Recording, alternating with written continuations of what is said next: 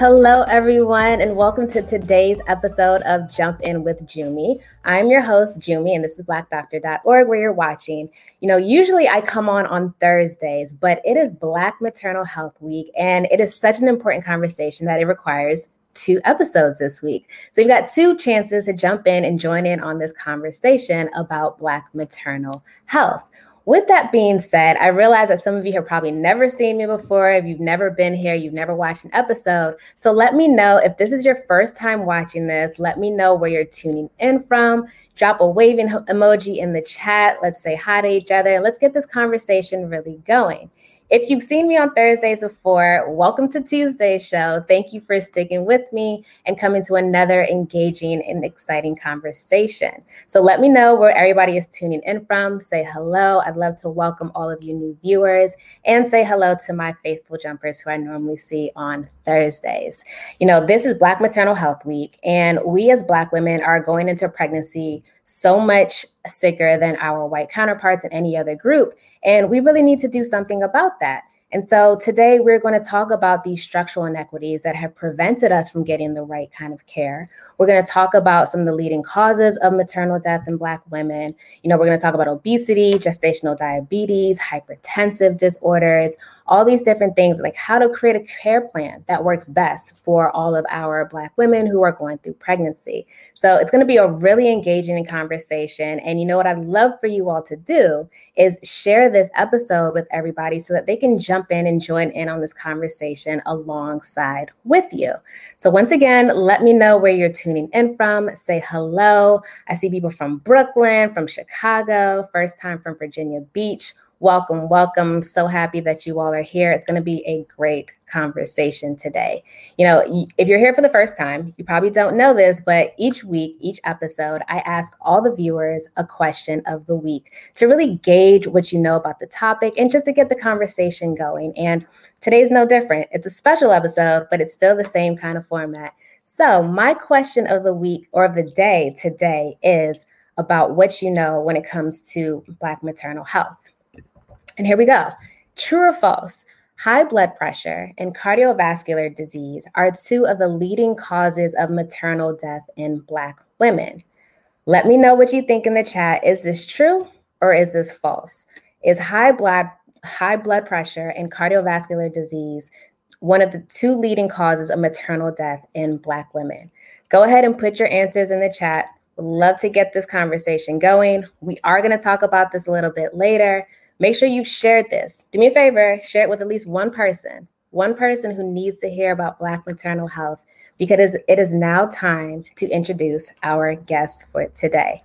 Our guest is Dr. Michelle, Dr. Michelle Ogunwole, who is a she's an internist at Johns Hopkins Medicine. She also does a lot of health policy research. She's a research fellow. You know, her research focuses on clinical policy and community based approaches to improving maternal health equity. Um, her research is focused on racial disparities in maternal health among African American women with a special interest in their experience within the health healthcare systems and barriers to follow up after pregnancy. Please join me in welcoming Dr. Michelle. Hello, Dr. Michelle. How Hi. are you? Welcome I'm to Jump In with Jumi. I'm wonderful. Thank you so much for having me and for uh, creating a platform for this important discussion during Black Maternal Health Week. Yes, it is Black Maternal Health Week. It is such an important conversation that we're going to have today. So, thank you so much for jumping in. You know, please go ahead and tell the viewers a little bit about yourself and your work. Absolutely. So I think you gave me a great introduction. I am a general internal medicine physician, which means that I take care of people with chronic medical conditions like high blood pressure and diabetes. And my work uh, that I focus on is related to how do we make sure that women are um, as healthy as they can be going into pregnancy so that we can reduce pregnancy complications and I also think about how we can improve outcomes after pregnancy. So it's not just about the pregnancy itself, but what happens after and how that can affect the next pregnancy if people choose to get pregnant. And um, if they don't, how pregnancy can really tell us a lot about your future health. Um, and that's where I'm really focused in. I'm also a health disparities researcher, a health equity researcher, and I'm particularly interested in Black maternal health, uh, which I think is a crisis in the United States, and how we uh, we eliminate disparities and eliminate the profound um, number of deaths that are happening for Black women um, and Black birthing people.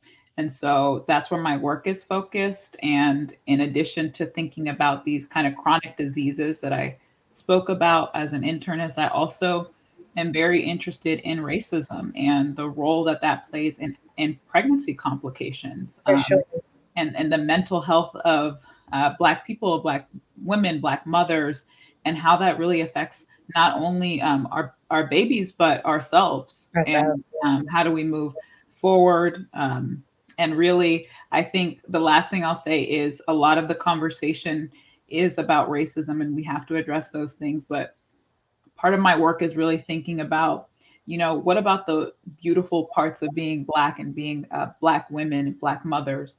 Uh, what about our joy? What about our sense of community? What about our strength?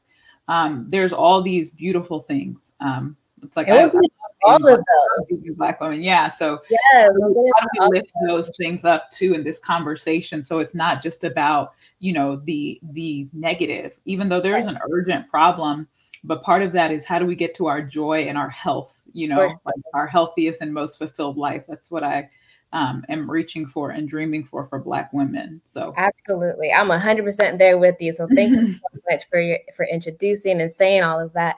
So let's kind of start though with you know maternal health. It is Black Maternal Health Week, and I don't I know that it's you know just become a real big thing over the past few years, and a lot of people are really pushing for this education that it is an mm-hmm. issue. Mm-hmm. And so, what constitutes black maternal health, a maternal death? What does that mm-hmm. mean? And, you know, the question of today, what are the leading causes of it? If you could start by talking about that, that'd be really great. Yeah, absolutely. So, um, pregnancy death is we think about it as any any death um, during pregnancy and up to 365 days after pregnancy, which I think not a lot of people are aware of.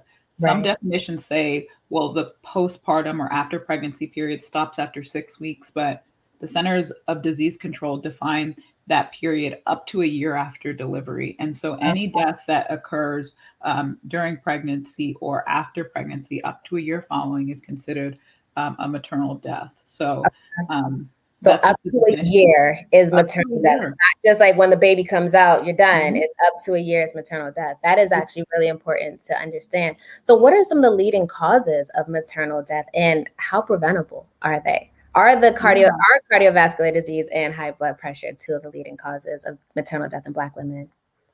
Yeah, absolutely, um, and they are they are preventable. Um, some of these issues are preventable or highly preventable, and there's there's research that that shows that. Um, and I think the so cardiovascular disease, hypertensive disorders of pregnancy remain leading causes of death for mm-hmm. all women and Black women in particular.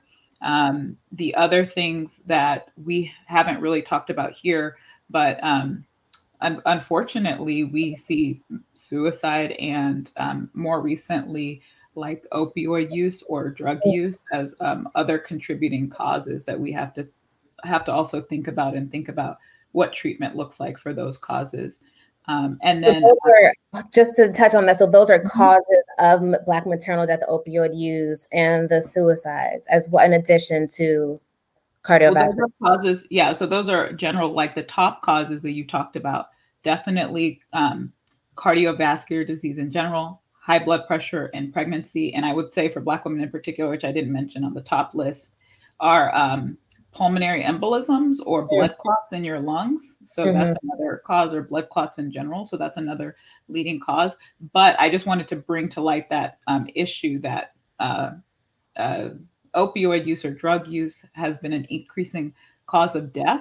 And actually, when you look at the data, um, that that actually isn't. Uh, or white women actually are more impacted by that than black women, according to the data. Okay. So that is um, a little bit different. And the same thing, I think, with suicide and mental health. But some of those things that we think about, I am not sure. These are some of the questions that I'm probing in my research, or if we're underreporting that in our community, our, okay. our issues with depression and mental health. But so, certainly from a disease standpoint, I would say cardiovascular disease, uh, blood clots, um, and high, high blood pressure or hypertensive disorders of pregnancy. So all things that can be prevented. So mm-hmm. how do because your research is all about you know health equity, social determinants. How do the social determinants and health inequalities contribute? How like how have they played plagued women's health over the years, and what is being done to improve that and reduce these issues? Yeah, absolutely. So and just so everyone's on the same page, I think we talk about this word social determinants of health, or I think the language that's used is social determinants of health and equity. Mm-hmm. And what that really means, or the way that it's uh, commonly defined, is it's just the um, where we live, work, and play, right? Sure. And how those things really affect our health. So things like our housing, um, the environment that we live in, the quality of the air, um, even our relationships with other people, um, all of those things are kind of um, they're things that are related to your health and they affect your health, but they're not directly disease. So that's what we talk about when we talk about the social determinants of health. Mm-hmm. And I think um, more recently, and actually, actually, this is one of Dr. Joia Crear Perry, who does a lot of work in Black Mamas Matter and the National Birth Equity Collaborative wrote a paper or um, collaborated or led a paper recently on that, on the social determinants of health inequities and what that means for maternal health. Mm-hmm. Um, and I think your question was, what does that have to do with these disparities that we're seeing? And I think, I think it has to do. Um, I think it's a very, very big factor. You know, when we think about um, when we think about health, you know, we uh, we understand that there's so many things that come together that form whether or not you are healthy. Mm-hmm. And also, even when you think about disease, your ability to be able to work on that disease. I think those are two things. And so, when we look at the risk factors for some of the complications that I talked about, so let's take hypertensive disorders. Let's talk, yes, let's talk hypertension. Yeah. yeah. So, um, when you think about all of the things that we consider risk factors, so having um, obesity uh, or overweight um, is a risk factor for hypertensive disorders of pregnancy. Having high blood pressure before pregnancy is also um, also increases your risk substantially.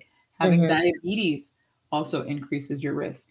And you say, okay, well, what do these have to do with the social determinants of health? But all of these things that I'm naming also um, are higher in Black people um, or black women in this in this conversation right and then when you take a step back and you say well why would high blood pressure and obesity and diabetes which by the way all kind of run together so right. a lot of people who have high blood pressure uh, might have diabetes might have um, overweight or obesity and so why would that be higher in our communities you know and this is where you start to talk about this issue of structural inequity or right. structural racism that we talk about.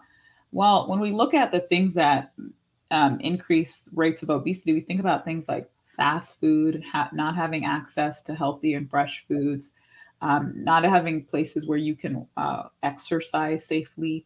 And when you look at the history of this country and you start to think about things like redlining, um, which was a practice that tried to keep Black people and Black families out of certain neighborhoods. Right. Um, and and you see that what happened back then was you got segregated neighborhoods that were less invested in where black families live and there's actually websites that map that that kind of segregation to the health problems that are happening today so you see that the neighborhoods where the that segregation or that redlining occurred have higher rates of disease and you say okay but why is that we also know that those neighborhoods are less invested in. So right. there's less likely to be grocery stores there.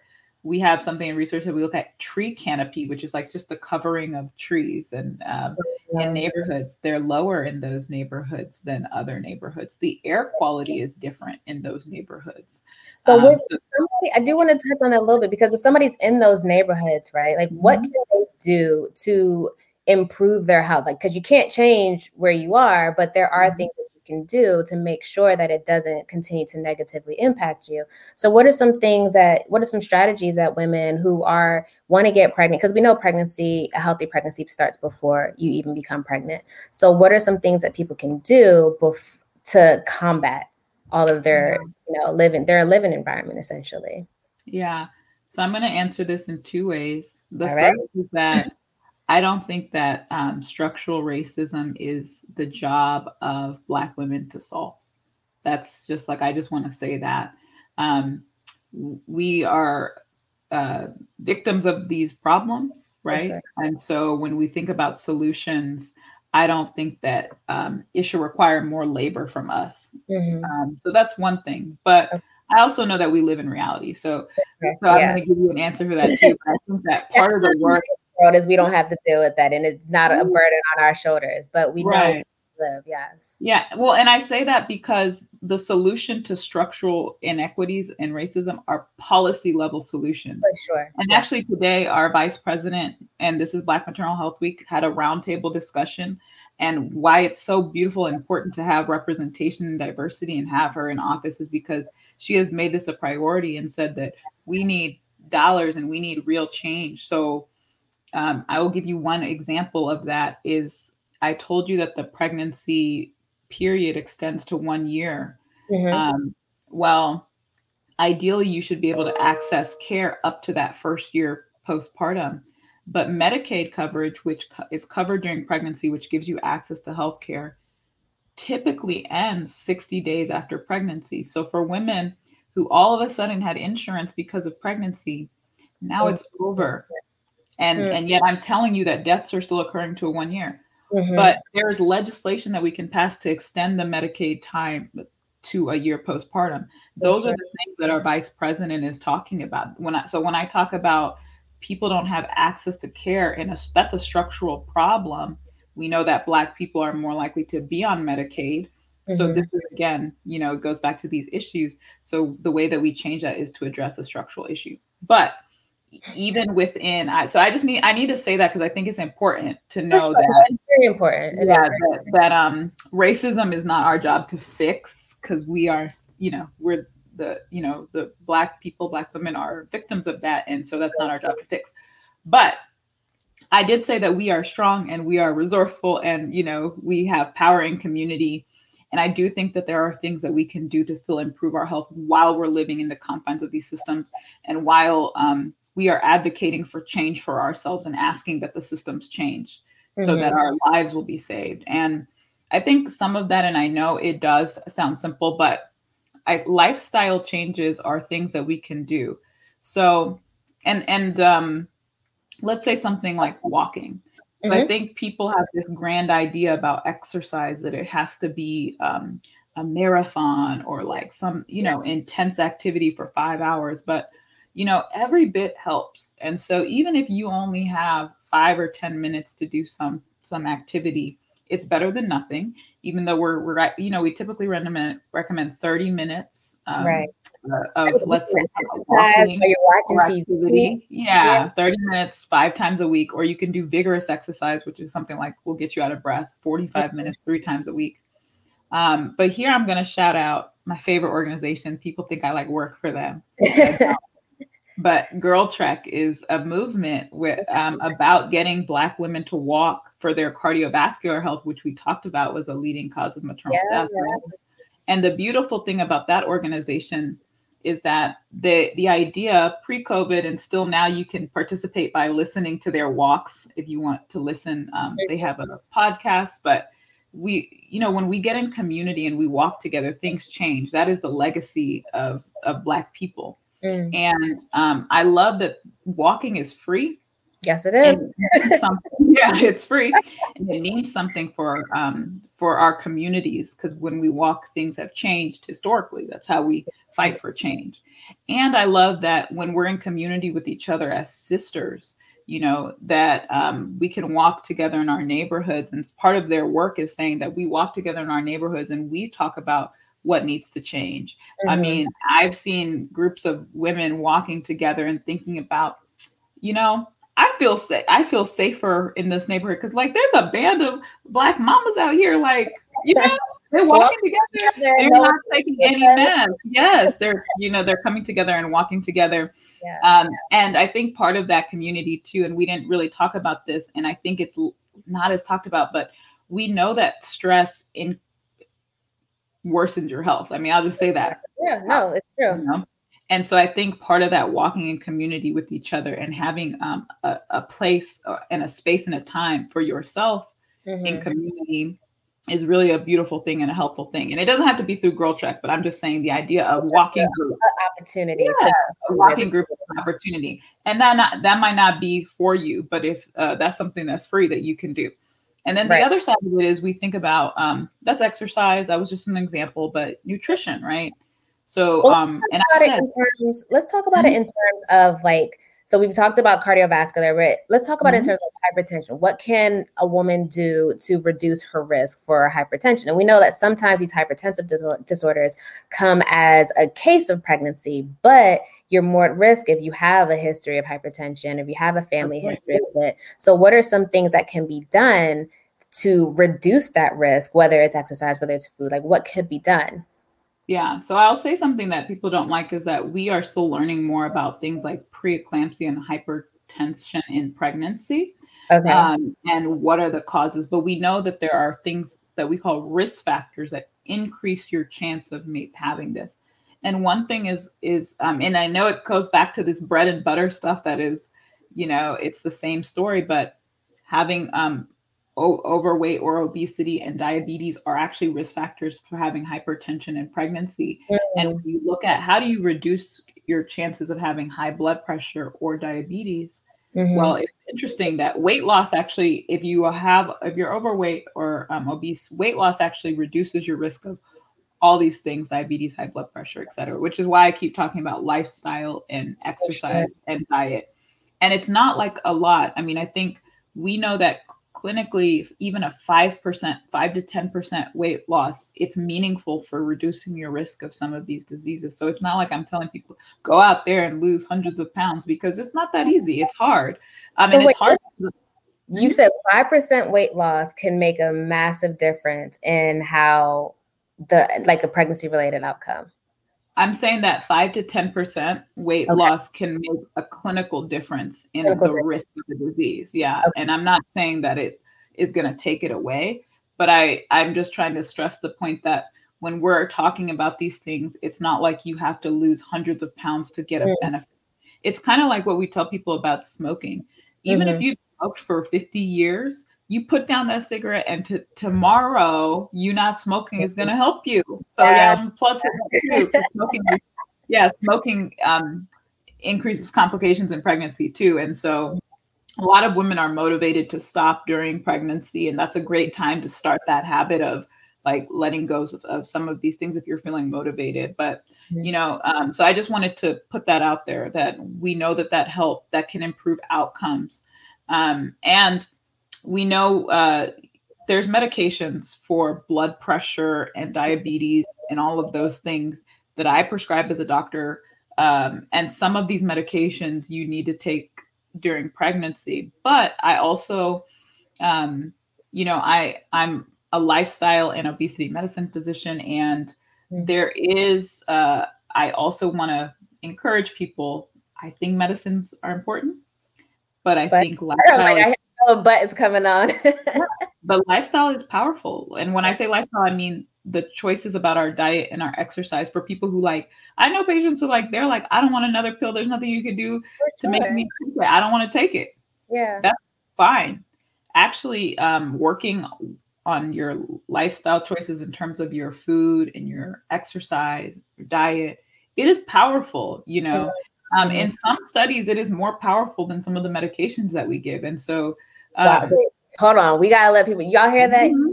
Sometimes your lifestyle changes more powerful than medications. Like that's right. Let that, let that sink in. Yeah, I mean, some of us, and you know, some of my colleagues who are who do this work. I do research a lot, and I see patients, and there's some people who see patients more than they're doing the research.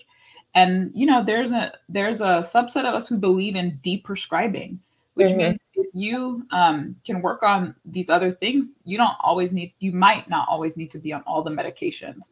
And so if that's a motivator for people, great, you know. But it's, I mean, the things that we talked about, like salt intake, there are special diets. One mm-hmm. of them is called the DASH diet for high blood pressure.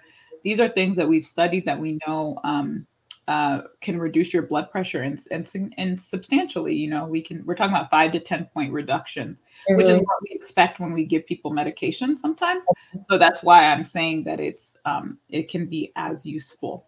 And so um, those are all things we talked a little bit about. How do you prepare yourself? You know, um, right um, for for pregnancy and as a primary care doctor, or if you're planning pregnancy um, we talk about preconception health. It's almost like you want to optimize your health and get ready. We we may, you know, pregnancy is like a stress. I want to talk about that. I want to yeah. talk. I think we know I had a fertility episode some some weeks back, and one of the things that the doctors talked about is like preparing yourself, preparing yourself, planning for fertility the same way you mm-hmm. plan for everything else in your life. And so the same thing, planning for pregnancy. What does that look like? What are some what's some care plans that people can put together if they're like, okay, I do want to have a child in this certain amount of months, years, whatever the mm-hmm. case is. What should they be working on now? Yeah, um, and I will say I'll also just say a couple of resources. I think the Office of Women's Health, which is something that you can Google um, mm-hmm. at the NIH. I think they also have created some checklists around this, mm-hmm. um, and so that that's a potential resource. But um, you know, I, I talk about these chronic diseases. Um, sometimes as young women, reproductive age is what I mean, um, and we feel fine. So mm-hmm. not everybody is going to their primary care doctor to check mm-hmm. out if they even have um, high blood pressure, diabetes, or those things. And so sometimes women find out for the first time in pregnancy. Um, and we also know that sometimes pregnancy it, it is ideal to optimize, but sometimes it's not planned. And so working on health all of the time, I think is always a good strategy. But if you mm-hmm. are planning and you have said, "Hey, I'm interested in getting pregnant in the, you know, next year or two, I would definitely see a primary care doctor. Find out where you are with your blood pressure, with your blood mm-hmm. sugar, um, with your cholesterol. Mm-hmm. Um, talk to them about your family history of heart disease, your family history of blood clots, because I mm-hmm. um, said that it, blood clots increase in pregnancy in general, right? Mm-hmm. But but if you have a history of it, if you have a family history of it, it's important to know. And this is also, um, I I talk about how you should have these conversations with your primary care doctor if you don't have an OBGYN or a, an obstetric provider yet. Um, but it's always, I think that we don't do this enough that we don't have uh, conversations. If you do have a primary care, but they're not your obstetric provider, how do we mm-hmm. get those people to talk? Um, yes. And I think advocating advocating for that because sometimes I know a lot of people actually who do see primary care and they've been seeing people and mm-hmm. that person might even know you better and it's good for us to talk to your obstetric providers when we can. Another thing that's important is people who are on chronic medication and I'm not just talking about high blood pressure and diabetes but some people take medications for depression, some people take medications for anxiety, um, some people take blood thinners for different heart conditions. There's a lot of things and so we need to make sure that those medications are safe for mm-hmm. um, pregnancy as we're going in and we might not need to make adjustments of that and so we could tell you like if you're on certain medications and you're planning pregnancy we need to transition you off and try to pick other things so there's um, a so- lot of conversations that mm-hmm. individuals mm-hmm. need to be comfortable having family history current history current medications is there some way to for people to get comfortable having these conversations, especially if they're not having a conversation with somebody that looks like you as their mm-hmm. primary physician? What can they do? What do you what do you encourage? Yeah, I think that this is really tough um, because I, I hate to just say like change mindset, but yeah. one of the things what I say is that I try to encourage Black women when they're going to the doctor, you're the customer, mm-hmm. and I'm actually supposed to be there to serve you. That's actually in our job. It's supposed to be service. This is what we do. Um, and I think if you have the mentality that um, I'm here to work for you, that's right. You're I, I'm working for you.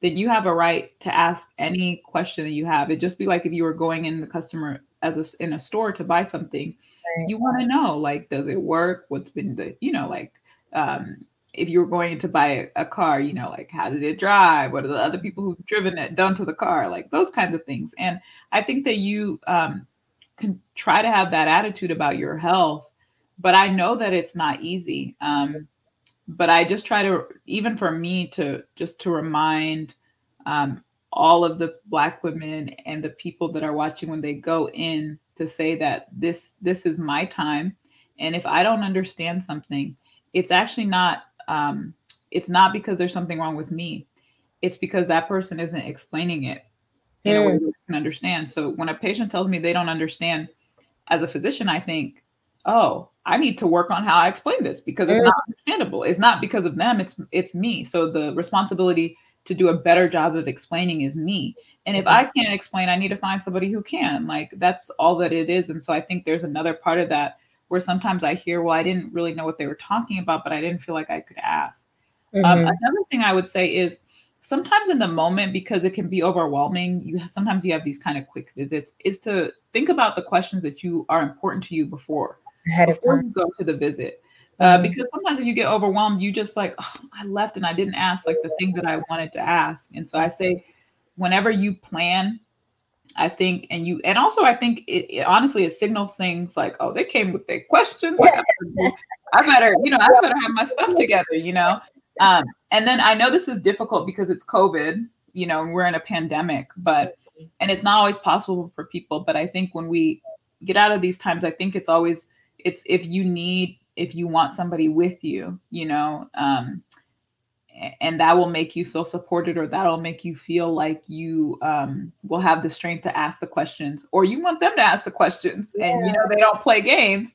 Whatever you need i think that you um, that you do that. But i know that it's not easy. I know that those aren't the best answers. And the last thing i'll say is this is during pregnancy. This is with your primary care doctor. This is after pregnancy. This is with your pediatrician. All of it. Mm-hmm. if you don't feel comfortable and I understand that it is sometimes difficult to change providers, but if you have the capacity to and you don't feel comfortable, you don't feel like something's right, just go with what you think, you know, go with your gut. Um, yeah. That's okay. You know, um, I, I think that people should change providers if they don't feel um, listened to is that at every stage, pre, during, and post? Or is there at a time where you think that, you know, just stick with it until you can switch because you're in the middle of the care? No, I don't, I don't think that that's true at all. I think um, if you have a bad feeling and you have, if you are able to switch providers, then you should. And um, medicine is very, it's, it's uh, more fragmented than I think that we, than we would like. So I think yeah. a lot of people um, have the experience where they see a lot of different people through their pregnancy. They go to the clinic, there's 10 partners, they might see the same doctor, they might not. Um, mm-hmm. People have had that experience. Um, even in primary care, they come to a clinic, they might see the same person, they might see a different person every week, whoever's there that week. You know, mm-hmm. that happens a lot. And so, um, and I, I know the equally frustrating thing is like I found somebody I liked and um, you don't always know if you can stick with them but and also because delivery is you don't always know when it is. You're um, you're hoping that your your provider your that you formed a relationship is the is going to be present during the delivery as well. And mm-hmm. this is also where for pregnancy at least i think doulas are just so underutilized. Yes how important are they to this to making sure that black women are truly cared for mm-hmm. throughout the birthing process and yeah, I mean, I'm like, I'm a fan, and uh, not just like, I think that it really matters, you know. Um, I think that the work that they're doing is really underappreciated, but I think that their presence and, you know, just the intention and the love that they're bringing to this work, it's important, it's needed, and it, and I think it makes a difference in the lives of Black women, um, in particular, you know a doula is uh, some a, a helper of women, you know, and I think just having somebody who can be there for you and they're not thinking about other things just for you, I think is very powerful. Mm-hmm. Um, and I'm not a doula and I just work closely with them, but I was actually watching some of the testimony from um, there was a roundtable talk this week from with uh, our vice president Mm-hmm. And um, there was a doula there who was talking about the fact that I think people have this idea that it's somebody who's going to help you bounce on a ball or something. oh, they the balls and they're like, breathe. Yeah, but she's just like, that's not what we do. I mean, we do so much more than that, you know. I'm talking about in, intention setting. Um, you know, what is the spirit in this in the space that you want in the room? You know, uh, I do some work around what does it mean to you know, like if you had a sacred birth, if, if birth was supposed to be everything that you would hope for, and it doesn't always go this way, but it's, I think intention setting is important. Um, reminding you that you are, you know, that you are the person who voice needs to be heard. Mm-hmm. And sometimes having that support and that backing um, can help you feel like you can uh, lift your voice. And then I think there's just other practical things like if you've never had a baby, you might not know some things, and doulas can really help you um, mm-hmm. navigate some of those um, things. And also, there's doulas because I think we've talked, you know, pregnancy. We haven't really touched on this, and maybe you had this in the infertility conversation, but you know, unfortunately and very, very sadly, like there's complications with pregnancy. Sometimes we have losses. Sometimes mm-hmm. we miscarry um, and some people don't know that there are different kinds of doulas. There are bereavement doulas who help who help help moms who have had a loss or who've had traumatic deliveries um, and have um, babies who have a lot of complications. You know, that's really overwhelming to be in the ICU with your baby and then having to come home and take care of yourself and take care of your baby. There's po- postpartum doulas who help women in the postpartum period. So there's been a new call, I think, with the American College of Obstetrics and Gynecology to consider the fourth trimester. So mm-hmm. not to say that pregnancy ends in that final trimester, but to really understand that women continue to need care and support. Um, and I was listening to that doula talk and the doulas that I've talked to. You know, it's not. Um, it isn't just always all about the pregnancy. There's we talked about these social determinants of health, and I think this is where um, community-based doulas or um, we black doulas especially and the mm-hmm. work they've done around reproductive justice and understanding that the social determinants of health are so important yeah. and also sometimes what people need you know um, is is help finding housing i mean that's sometimes what you need that yeah. how do you how do you work on your health and i've heard women say this like i can't think about that i'm not worried about my high blood pressure i don't even know where i'm laying my head down these yeah. are important things. different stressors that contribute to these chronic conditions yeah. that happen that we have to start really addressing or else this to. problem is not going to really go away anytime soon. So right, but which is why just with you that we need these conversations with you to continue mm-hmm. to advocate for yeah. all women that are going through it. Yeah, and the one last thing I'll say about doulas too, and this is some of the work that we're doing to again structural, trying to advocate a lot of Black mothers um, a lot of black doulas that I know and doulas that I know have had an experience in pregnancy and it made them want to become a doula and advocate. They all, a lot of them have their own experiences. Yeah. Um, and uh, part of the work that I'm doing is trying to make sure that that workforce of doulas, especially black doulas, gets compensated for their work, you know, um, because we can't just ask black women to save other black women and not pay them and and this is where the policy stuff comes in. They i mean a lot of doulas i know are working other jobs and then they come and do the doula work on top of that because they're not able to um, make ends meet because of the way reimbursement works for them. And so those are the structural things. We also want to make sure that women have access to doulas right? Like um, if how do they find is there an association of black doulas? Is there something that you can share with the viewers right now so that they can we can put it you know in the comments make sure people know about it? Yeah, I think that I um I'm not sure of like there's not a place that I know of right this okay. moment that you can just go in and search. Okay. Um, well, somebody needs to make it. Whoever's out there, associated. Yeah, I was gonna say I was gonna flag Health in Her Hue, which is a black-owned tech company that allows you to look, search for black providers. Um, um, if you know if you're looking for a black provider, and there actually is, and I I I don't know if there's a way to to make sure that these resources uh, get to the viewers. But um, I'd love to post something about that because I think we we have ways to make sure that we know where all of the I know because I'm a physician, like how do we find out the, the black physicians, which is important. But um, I want to make sure that I talk to my network about how do you is there a quick way to search for black doulas besides like, you know, I've done it before for myself, just really looked for doulas and I just look to see if the agency or the kind of program they're building seemed to be aligned with what I was um, interested in. So I look for people who are interested in justice and reproductive justice and choice because I know that the way that they're trained will be about centering justice in the voice of, of uh, the people. Mm-hmm. And so I think that's um, one way. And then, of course, I'm an out in Baltimore, right, and the DC area. So there's a lot of great people doing great work. Mama Toto Village is a big one that people know about and hear about.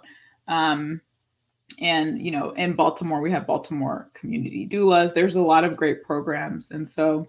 Um, but I love that, and I'll take that with me too. But how do we make sure that people can find these um, sure. as well? And I know part of the work that we're trying to do is trying to make sure that our um, obstetric colleagues also know about this. Um, so yeah. certainly you can ask about this in, from your OB and the social workers and the people who help to uh, tell you about different services should know too. But um, we, you know, I think that it's good to have lists of these things. It's like readily available. Yeah. help if they can improve the situations, you know, some of the situations we can't get out of. And so if there's something that can just make it a little easier to navigate, then I'm all for making sure that people get that information. So thank you so much for sharing. Yeah, I know absolutely. A, yeah, Health in Her Hue is the one that I will just say off the top of my head. And yeah, we've got Lula in watching the show right now, who's at, based in Nashville, who's like, yes, let's let's talk about this. Let's get people involved. You know, she's willing to support. So that's why I right. love conversations, and I think it's so so so important for so many people to tune in. Um, as we're wrapping up, what are you know what are some key takeaways, like a few key takeaways that you want our viewers who are watching right now and who are watching the replay to take away, whether it's them that are on the pregnancy journey or one of their loved ones or their friends or family members that are that are on the journey. Yeah.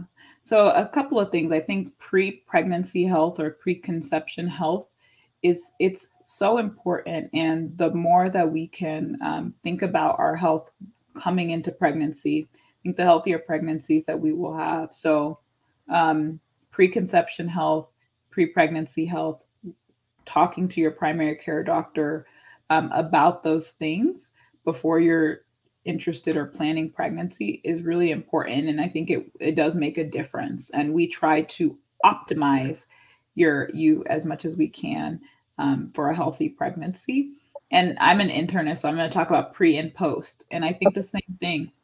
Postpartum is very important, most especially if you've had a complication like high blood pressure in pregnancy, preeclampsia, gestational diabetes. These are things as a primary care provider um, that can increase your risk of having high blood pressure after pregnancy and diabetes after pregnancy, even if you never had it before. It's important for us to check those things.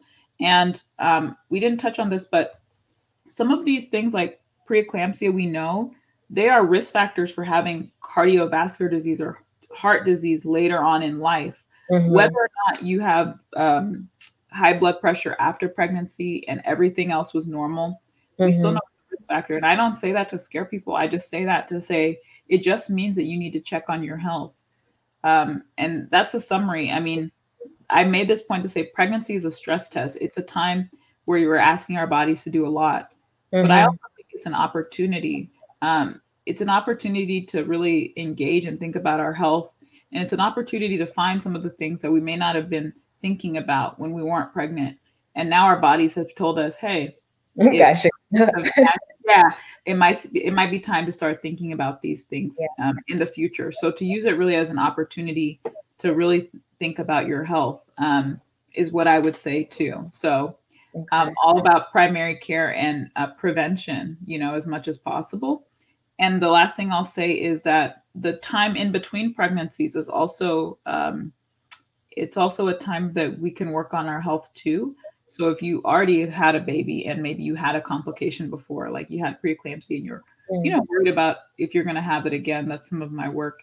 Um, I think working on lifestyle uh, weight loss, we know might help reduce that risk. And so there's some things that we can talk about and do. And these are the things I would urge people to see primary care, talk to their obstetric providers, work together to think about what we can do in between pregnancies to to work on our health. Um, and then, as always, you know, and this is almost a call for researchers, physicians, and also women themselves, because I think that um, when we lift up these stories and the, these voices, and I saw that, I saw Black women and mothers talking to our vice president today mm. those matter so um, telling them the things that you're going through so i always tell people whenever you have an opportunity to use your voice if you can it actually really, really means something. So just to, yeah. you know, just to to think about that too. Well, this is a great wrap up because this is just part one of this mm-hmm two part special talking about Black maternal health. And on next time's episode, which is happening on Thursday, we are going to talk about, you know, we are all going to talk to some people who are going through this, who have gone through it, and just hear their voices and talk more about postpartum because it is incredibly important to hear from other people and know that, you know, you're not the only person going through these situations. So, I'm so grateful that you came on today. Thank you yeah. so, so, so very much. It's conversations like this that are so necessary because it gives everybody that hope that they need. You know, I'm not pregnant, haven't been pregnant, you know, don't have any kids, but I'm like, okay, I have things to think about. And I'm sure there's people that are like me who maybe just have had kids as well, who, you know, are in that year span after having kids and they, they probably have found this conversation incredibly empowering as well. So thank yeah. you so much. Thank you so much for having me. And um, I just want to say that to all the Black mothers that, you know, you are worthy of a healthy and fulfilled life. And um, i think we're all we're all trying to to make sure that we all get there together as black women as sisters. And so thank you for this space and um and to just keep lifting up these issues so that we can get there. I appreciate it. Yes thank you. So for everyone watching today you know I really hope that you have found this conversation to be incredibly helpful and that you will go ahead and share this episode because I feel like there's so many people who need to hear this and to who need to feel empowered and encouraged to advocate for themselves and make sure that their pregnancy journeys are the best that they can be. Remember, healthy pregnancy starts before you're actually pregnant and continues way after. So don't be afraid to, you know, talk to other people and make sure that you are thriving your best because what is it? Healthy mama, healthy baby, and we want you all to be healthy black women and mothers. So, once again, this is the first of two episodes this week about Black maternal health. And I hope you all will join me again on Thursday because we are going to talk about postpartum, depression, that celebrity snapback comparison that we're seeing, and what is known as the fourth trimester. So, thank you all for joining today. I will see you on Thursday. Same place, same time. Bye, everyone.